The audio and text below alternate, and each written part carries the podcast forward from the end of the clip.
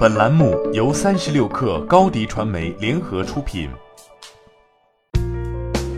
本文来自三十六氪作者袁思来。未来对 Realme 来说，最重要的任务是如何提高单个用户的价值。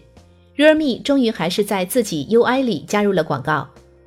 一九年三月发布 Realme 三十，他们对比红米 Note 七十，PPT 写着 No Ads UI，这曾经是 Realme 最大的卖点之一。也成了它区别于 Redmi 的标志。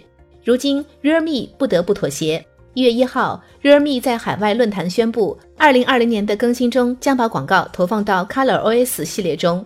广告将显示在两个位置，包括位于电话管理器应用程序中，另一个位于安装新应用程序后的安全性检查页面上。用户可以通过手动设置关闭广告。国内市场大厂把持，Realme 破局艰难。但在海外市场，Realme 的进展迅速。除了在印度迅速站稳脚跟，在欧洲市场，Realme 的进展迅速。根据最近的数据，Realme 在西班牙市场已经进入了前五的位置。但是，Realme 作为 OPPO 系的公司，虽然背靠 OPPO 的供应链，仍然面临着增长的压力。二零二零年是 Realme 扩张的关键期，急需资金注入，互联网收入则最立竿见影。Realme 加入广告也是预料之中的事。厂商们生存艰辛，都想要在软件收入上挤出水来。当然，他们同时又要兼顾用户体验，牢牢把持住用户。小米的 UI 曾经因为广告多而被用户诟病。去年开始，小米也逐渐开始精简广告，在 MIUI 系统中加入了广告开关。Realme 也不敢完全牺牲用户体验来获取短期收入。未来对 Realme 来说，更重要的任务是如何提高单个用户的价值。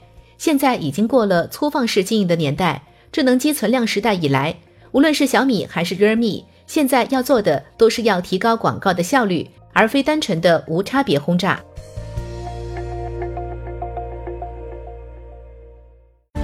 欢迎添加小小客微信 xs 三六 kr 加入克星学院，每周一封独家商业内参，终身学习社群，和大咖聊风口、谈创业，和上万客友交流学习。